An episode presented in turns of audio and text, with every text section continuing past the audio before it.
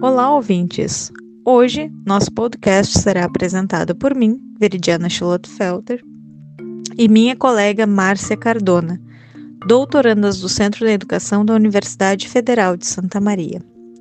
Falaremos sobre gestão educacional e conjuntura sociopolítica, tema abordado no quarto ciclo institucional permanente sobre a docência na UFSM, tendo como palestrantes a professora doutora Carla Maria Bispo Padrel de Oliveira, reitora da Universidade Aberta de Portugal, doutor Eurico Ongo Gondula, reitor da Universidade Oscar Ribas, da Angola, e doutor Luciano Chu, vice-reitor da Universidade Federal de Santa Maria.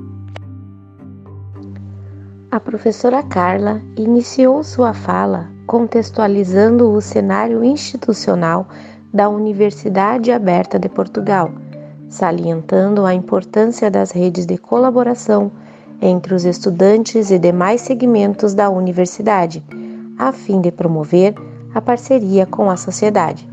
Segundo ela, estamos vivenciando a quarta revolução industrial onde se observa a utilização de recursos e técnicas de vanguarda e, ao mesmo tempo, tecnologias modernas na integração das instituições e das pessoas, o que nos leva, neste cenário pandêmico, a uma crescente dependência tecnológica, exclusão digital e falta de qualificação profissional.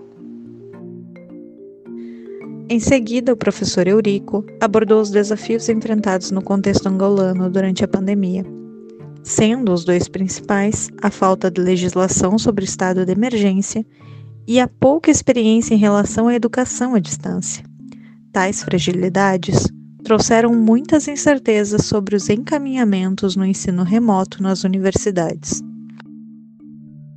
O professor Luciano trouxe na sua fala a existência do preconceito sobre a educação à distância e o despreparo da universidade para o ensino remoto, evidenciado durante a pandemia.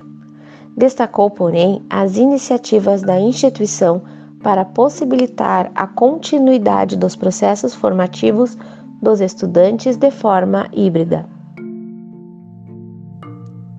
A partir dos relatos dos participantes, podemos perceber os reflexos do contexto pandêmico no que se refere às iniciativas para o ensino remoto.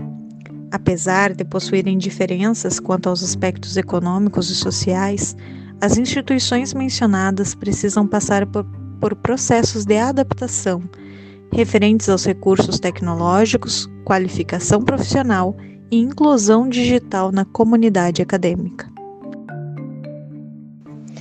E nós, educadores, atuantes na educação básica e formação na UFSM, precisamos levar adiante esses novos conhecimentos sobre as mídias, seja através de vídeos, redes sociais, podcasts, encontros síncronos, jogos e plataformas educacionais.